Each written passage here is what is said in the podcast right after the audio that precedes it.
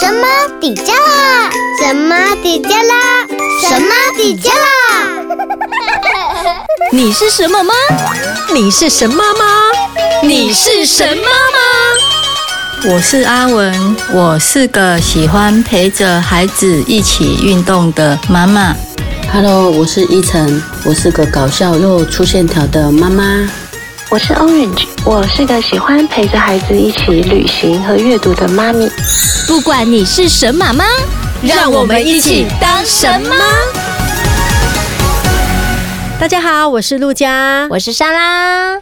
现在因为少子化，大家生的少，嗯，所以每个孩子都是宝贝，嗯。但是我们这么爱孩子，反而会让孩子比较以自我为中心，嗯，而且挫折忍受力比较差，欸，嗯。缺乏同理心，嗯，再加上很多孩子可能一个小孩而已，嗯、就是家里面的宝贝，所有的资源都在他身上，万千宠爱于一身，对，所以他就会、嗯、呃，这个同理心的培养的机会就更少了。像我们这个年代都会有兄弟姐妹嘛，嗯，所以我们其实很多时候要退让，要分享，嗯、对。那如果是独生子女的话，其实这样的概念可能要进到真的进到同才的团体里面，他才会开始感受到这种。所以他们当他们进到幼稚园的时候，这是最大的冲击。对，嗯，而且我们父母必须要让孩子知道，很多时候啊，嗯，为人处事不是只顾着自己开心就好。对啊，不是我喜欢就什么都可以做，都什么都可以。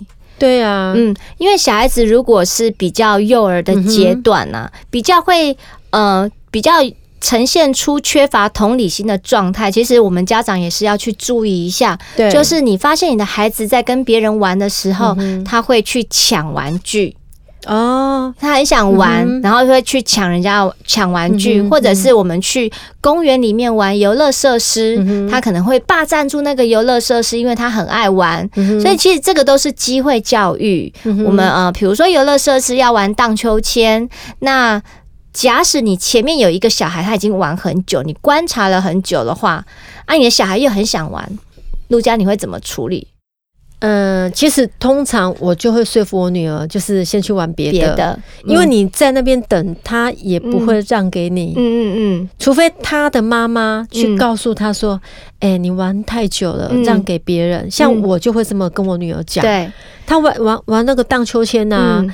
嗯可能那个荡秋千比较少，嗯、所以会很多人在那边等。对，那我就会跟他讲说：“哎、欸，你不要玩太久，嗯、那你也是人家让给你，你才有机会去来这边玩、啊。对”对，所以我们要有同理心。其实我很小我就教他说：“你一定要注意别人的感受。”对，所以我们不要玩太久，等一下就让给、嗯、让给别人。嗯，我会，如果是我的话，我会在旁边排队。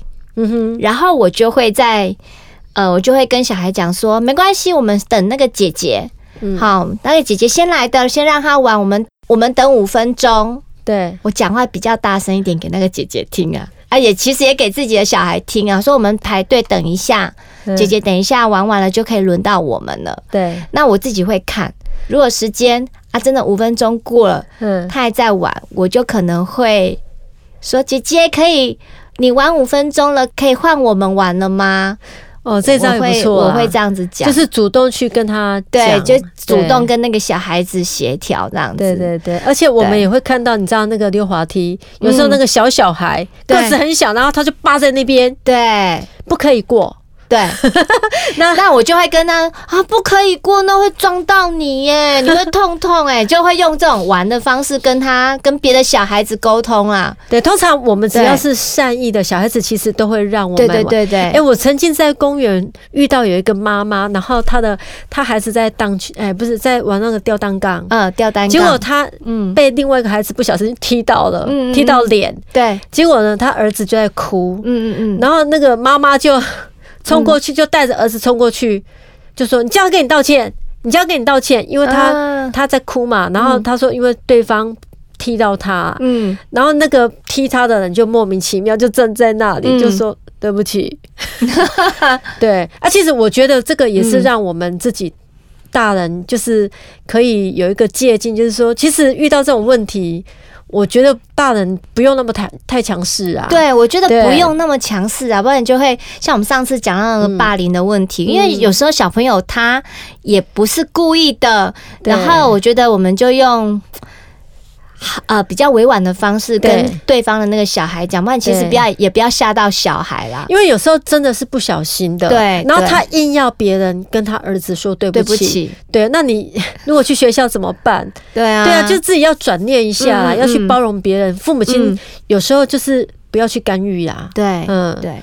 那还有就是比较缺乏同理心的孩子，就是比较不懂得察言观色，对。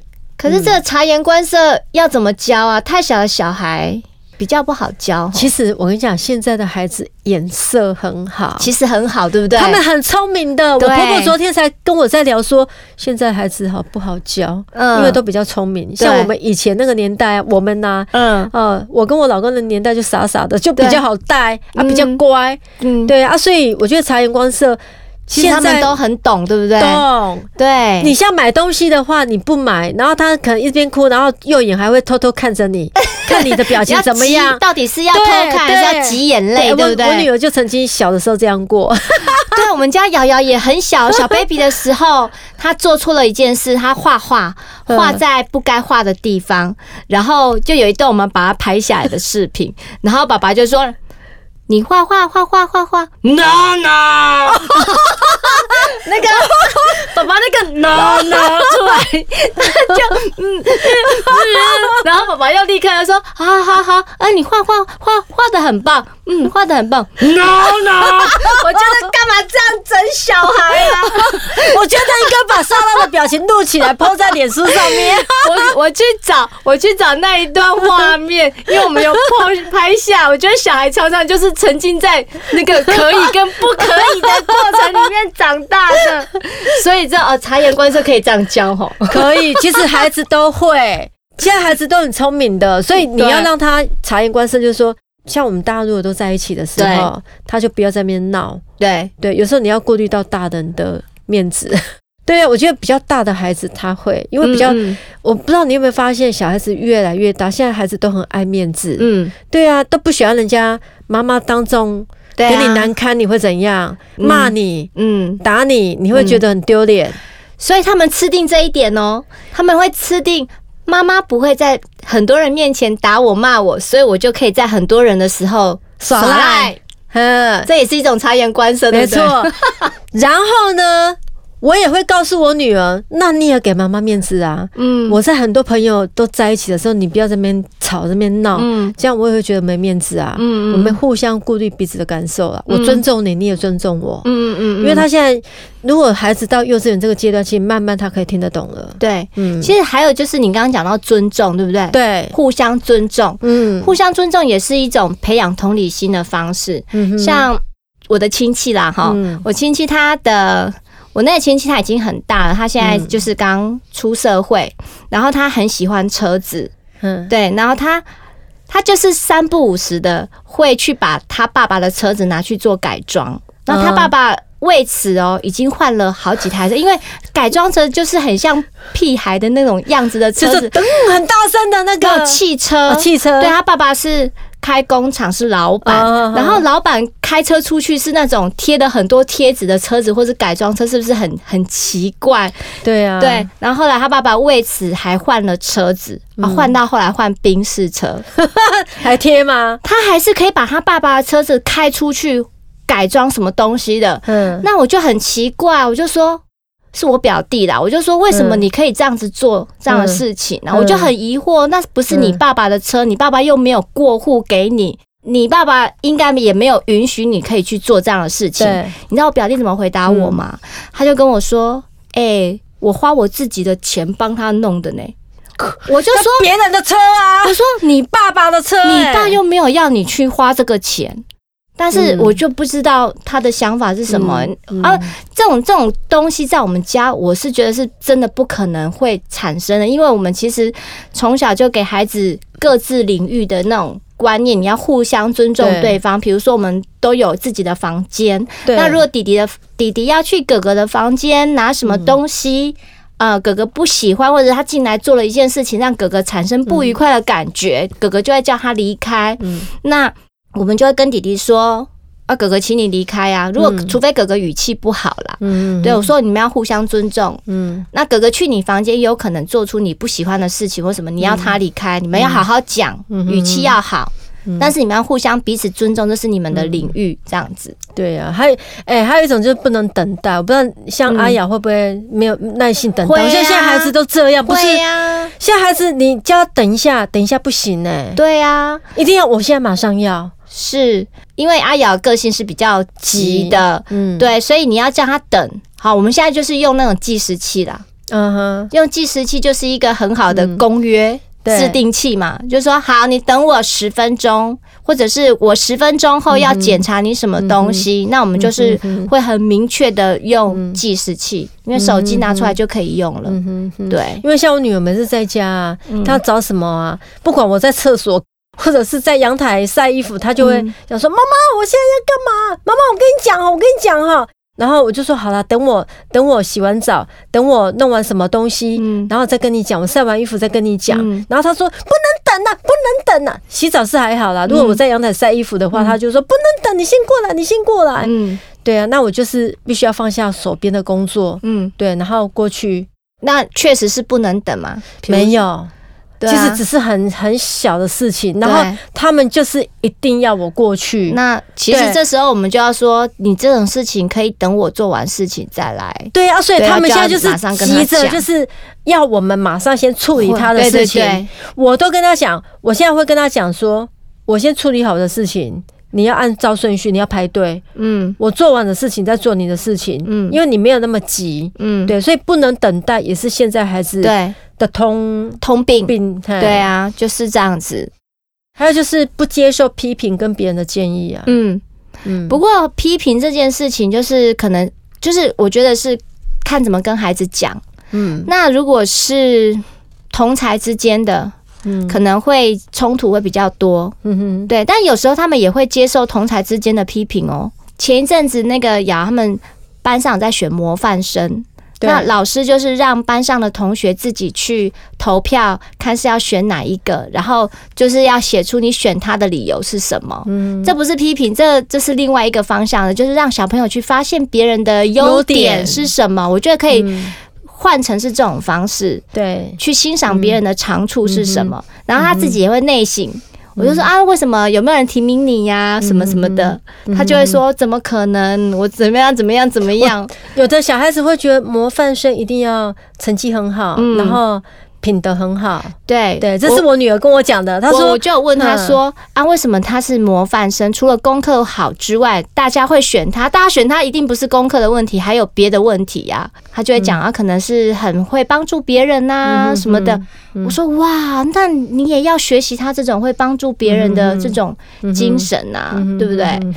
而且我突然想要插播一段，我女儿昨天跟我讲的，嗯，因为她考试啊，她要考九十四分嘛。国语那个平常考，然后我就说。哦，我看一看这些你都会，为什么你不考一百分呢？嗯，他就跟我讲，考一百分，下次我会有压力，因为你没错，就每次都要考一百分。对，我就想说这什么理由？他就没有进步空间了。我说不会，妈妈会奖励你。对，小孩很聪明，他觉得他也不要一次给妈妈太多的甜头，一次就考一百分，那我下次还要考一百分，维持一百分很不容易耶。对，很辛苦。对，这是昨天跟我讲的。还有那个过度自我啊，然后一种哎、嗯。欸，你刚刚有讲到嘛，容易和别人意见不合，就是在同侪之间，对，就是嗯，要听得下别人的意见，因为现在小孩子呢，我觉得我们大人也会有这种状况，就是倾听，我觉得倾听很重要，就是小朋友都会急于表达自己的想法，可是呢。他不会呃缓下来听别人讲他的想法，所以以至于他们就很容易起冲突。对，所以其实很很长，我觉得更要教孩子倾听这件事情。对，比如说我们可以跟孩子讲说，嗯，你要不要听听看？我听完你这件事情，我的想法是什么？然后让孩子去理解，哦，原来你是这样的想法。对。还有就是会经常嘲笑别人，哦、这个也是比较没有同理心。对，嗯、而且在同才的团体里面呢，嗯、只要是有一个孩子是比较，嗯。嗯、呃，可能在学校会会带头的那个，应该是说，如果有一个同学在学校是比较经常受到惩罚，哦，你是说功课不好，功课不好，或者是说一些行为，有的小朋友，嗯，他可能体型外表的关系。嗯有的人也会歧视他嘞，对。对，有的人他可能比较胖，对，或者是说他动作比较慢，慢，然后小朋友就会嘲笑他，嗯，对，像这种情形就我们就是要教导我们的孩子不要以貌取人，对，就是就是别人有他的长处是你不知道的，嗯。对啊，所以你不能用这种方式去嘲笑别人，或是什么，觉得啊，嘲笑别人可以获得你获得的是什么感？我可以问他啦，我觉得你嘲笑别人，你获得的感觉是什么？你觉得你有比他还要厉害吗？哎，我不知道，你知道有一种人，嗯，他喜欢去求别人，然后让旁边听到的人哈哈大笑，然后当事人被他求的人就觉得很尴尬，尴尬，然后他用这样子觉得自己很得意。对，因为他我不知道你有没有遇到这样的人过？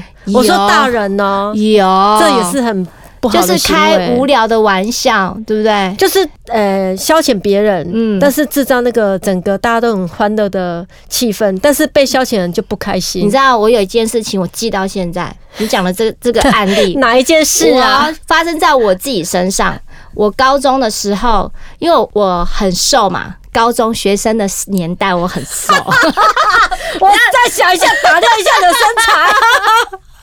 我很瘦，然后瘦到就是那个男生，我们那时候就正好在学那个呃第二性征啊。然后老师就就这种东西，国中都教过了，所以理所当然，高中生都知道第二性征是什么。男生的第二性征就是有喉结嘛。然后我们那时候就有一个同学站起来就说：“老师就反驳老师的话，老师哪有？”那个叉叉叉就说我我也有喉结，因为我很瘦，所以那个脖子的喉结就蛮明显的。对，他就这样讲，然后全班就哈哈大笑。可是这样其实对人生算是有一种攻击。对，而且就是在课堂上，我就超不爽的，到现在我都记得。所以这个开玩笑不要乱开啊！对啊，不要伤害到别人呐，因为你这是人身攻击嘛。对啊，对啊，所以我们有时候不要不要为了制造那个别人制造那种欢乐的气氛，可是你不晓得，其实你讲到当事人，当事人是不开心的，而且内心有可能是受伤的，是。哈佛医学院的临床心理学乔拉米卡利有指出说，能体会别人感受的同理心，就是人合作沟通、建立信任与影响力的基础。同时，亚伯拉罕英语学院的校长崔庄奇他有写一本书《陪伴教养学》，里面就有提到说，我们人格特质中呢，是属于比较温暖。友善的那个层面是比较多的，也就是同理心、关心跟热情这些呢，其实都是可都是可以从小来培养出来的。对，没错。而且呢，如果能在孩子的身上培养这些特质啊，未来他就能够很轻易的就能够建立良好的人际关系，然后对事业啊、工作啊、人生啊，绝对是很大的帮助。但是你知道吗？我们现在的家长其实比较在意的就是孩子的学业成绩，嗯，还有我的孩子有没有过得快乐，嗯，对，不太会去关心孩子是不是不是有去帮助别人呐，有没有去关心别人呐？嗯，我们这个部分比较少啊。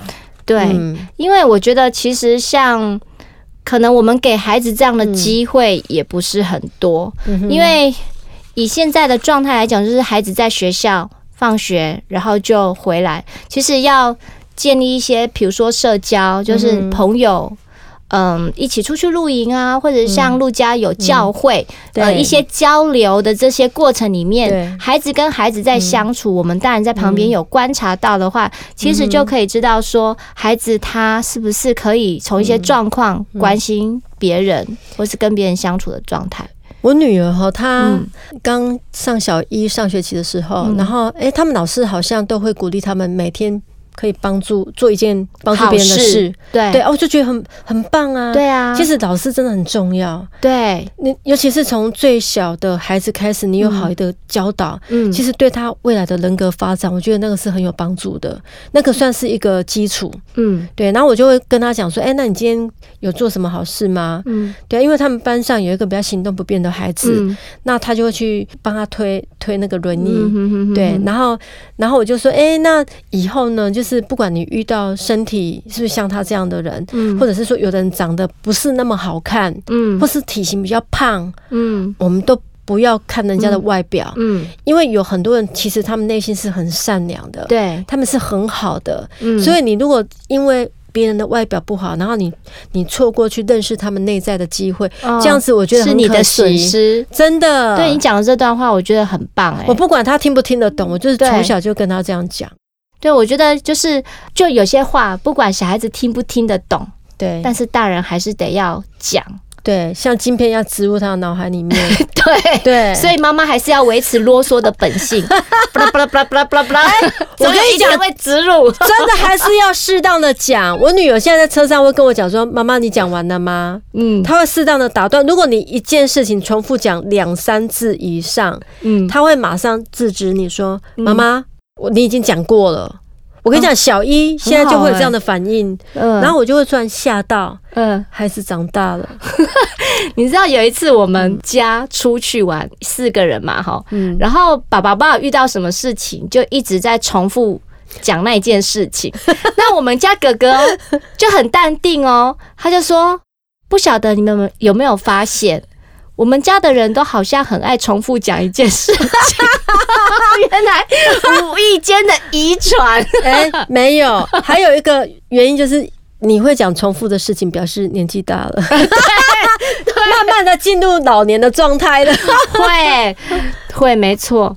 那我们如何去培养孩子的同理心呢？嗯，其实就是多跟孩子沟通，对，还是回到沟通的层面哈，因为就是。呃，要和孩子聊天，你要去挖出孩子的一些心理的东西，心理的东西，然后帮助孩子去做情绪上的管理。对，孩子其实跟我们大人一样啊，有时不是他不想同理别人，而是有时候他刚好在情绪上，嗯，哦，他可能哦刚好是处在一个有压力，或是他对一件事情很生气，嗯，或是他你知道，有时候孩子做错事情，他反而会。不好意思，变成生气啊，愤怒、恼羞成怒。对，嗯，然后他有这些不好的情绪的时候，其实妈妈就要了解他背后他的情绪发出来的原因，为什么他会会有这样子的行为表现？嗯嗯，对，然后去帮助他们去学习体谅别人。嗯，因为有时候你像有的孩子看到爸爸妈妈嗯对弟弟妹妹比较好，或是说我今天牵别的孩子的手。呃，会然后抱别的孩子。然后他就吃醋，然后心里不舒服，嗯，然后他下面发生的事情就有可能是这件事情的延续，而、啊、我们大人没有发现，不知道，就说哎，为什么他会突然之间会不开心？嗯、对，他没讲啊，所以这个时候就是我们要安抚他，嗯、然后大人也不要有情绪啊，嗯，因为有时候我们很容易，尤其是出门在外，很多妈妈，我们有时候很多人出去或是家庭聚会，突然小孩子。莫名其妙的发脾气，我们不知道他为什么在生气，嗯、为什么他的行为跟别人不一样，故意做一些捣蛋的、违反常理的事情，对，激怒你的动作，嗯、然后你就要知道说，哦，原来前面有发生让什么不有什么原因？不愉快的事情，对，然后去了解他心里的状态，嗯，然后再去好好的跟他沟通啊，通对，嗯，像我上个礼拜有讲到说，阿瑶进安亲班。很后来很乖嘛，嗯、那这个礼拜对。礼拜一的时候呢，呃，因为要快要考试了，下礼拜，所以他们都要安亲班都要留到八点半，对。就只有两天而已啦。然后他昨天我去接他的时候，老安亲班的老师就跟我说：“妈妈，今天他状态很不好。”嗯，他就说：“呃，叫他写。”呃，写东西他都会东西掉在地上捡起来，掉在地上捡起来，然后老师叫他做什么，他都不能安心，呃，不能专心的去完成，他就反正 anyway 就是说他今天非常不专心。嗯，后来我接他的时候，老师还跟我讲说，应该要适时的处罚他，让他不可以做这样的行为，这样子。嗯，那我后来接了他之后，我就说你怎么了？我就先了解说，我没有先责骂他。我说你怎么了？为什么今天不是那么 OK 啊？老师这样跟你，老师是这样说你，他就说你没有跟我讲今天要留到八点半哦，哦，原来是这个点。嗯、然后我就说有，我有跟你讲。只是他没有注意到，对，因为过了一个放假，你忘记了或者什么的。我还记得我礼拜几的时候有拿出我的手机行事历，我有跟你说什么时候考试，所以你这个礼拜还是要留班哦。说哦，我忘记了。我说对吧？你看你忘记，所以你是因为不知道自己要留到八点半，所以你就开始不想好好配合了，是吗？他说嗯。哦，就有原因嘛，对，就找出原因。对，那我就跟他说好，那你明天不要再这样了。嗯哼哼，对。像我如果太晚去接我女儿，因为她她都有时候会问我说：“哎，妈妈咪，你今天几点来接我？”那我就告诉她几点。对。那你如果当天超过那个时间，对，你去接她的时候，她就不太开心。对，她就开始捣乱了，她就会觉得说你。今天为什么迟到？对，然后我就会告诉他原因。嗯，那他就会说，我我就会安抚他了，因为毕竟是我们自己没有没有守信用啊。对啊，我就会安抚他，然后跟他说对不起，然后就没事了。嗯，只是他在等待的过程，他心里会有有起伏，有情绪。其实讲到这一点哈，我们在这个录音的当下，我自己有一个感，我想起来的一个回忆点就是。我小学念的学校也是必须比较远，离家里比较远，妈妈要来接送我。然后我就也是曾经记得，也是有几次妈妈比较晚来接我。对，比较晚来接你，你一个人在学校啊，我们那时候还不是在安亲班，然后你一个人在学校，你就只只是在那边空等妈妈。对，然后那时候又没有行动电话，所以其实。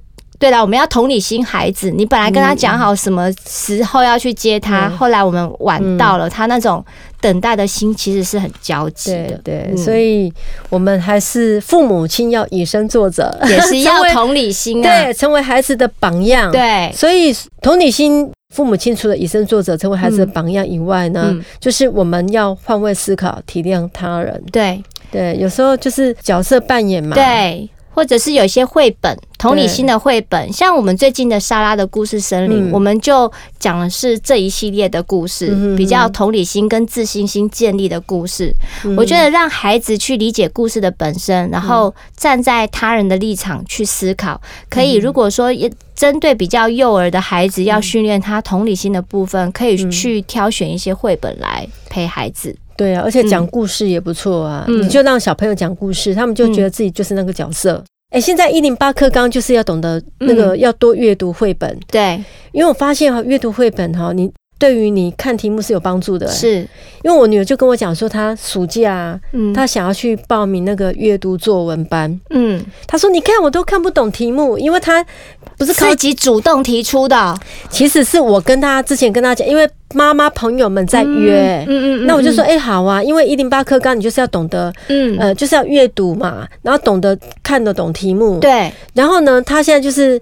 他觉得这个不错，因为他告诉我说：“妈咪，我今天考九十四分，另外那六分是因为我看不懂题目，题目哦、我真的看不懂。”我觉得他很棒，他才小一耶。他说我：“他会分析给你听，哎，他就念一次给我。我说你把题目念一次，然后他念完了以后，他就说：‘妈妈，我真的不懂。’哎，那我说：‘那你真的要去阅读，去上那个作文课。’嗯，因为你你哎，我也蛮有兴趣的。你再告诉我，我再告诉你去哪里上，因为我会觉得。嗯”现在瑶瑶的能的问题是在于说，他可以阅读，但是写东西，对，写东西他就是很有障碍，因为他懒得去很多字会念，但不会写，嗯，所以我觉得可以透过写小短文的方式培养写字的能力。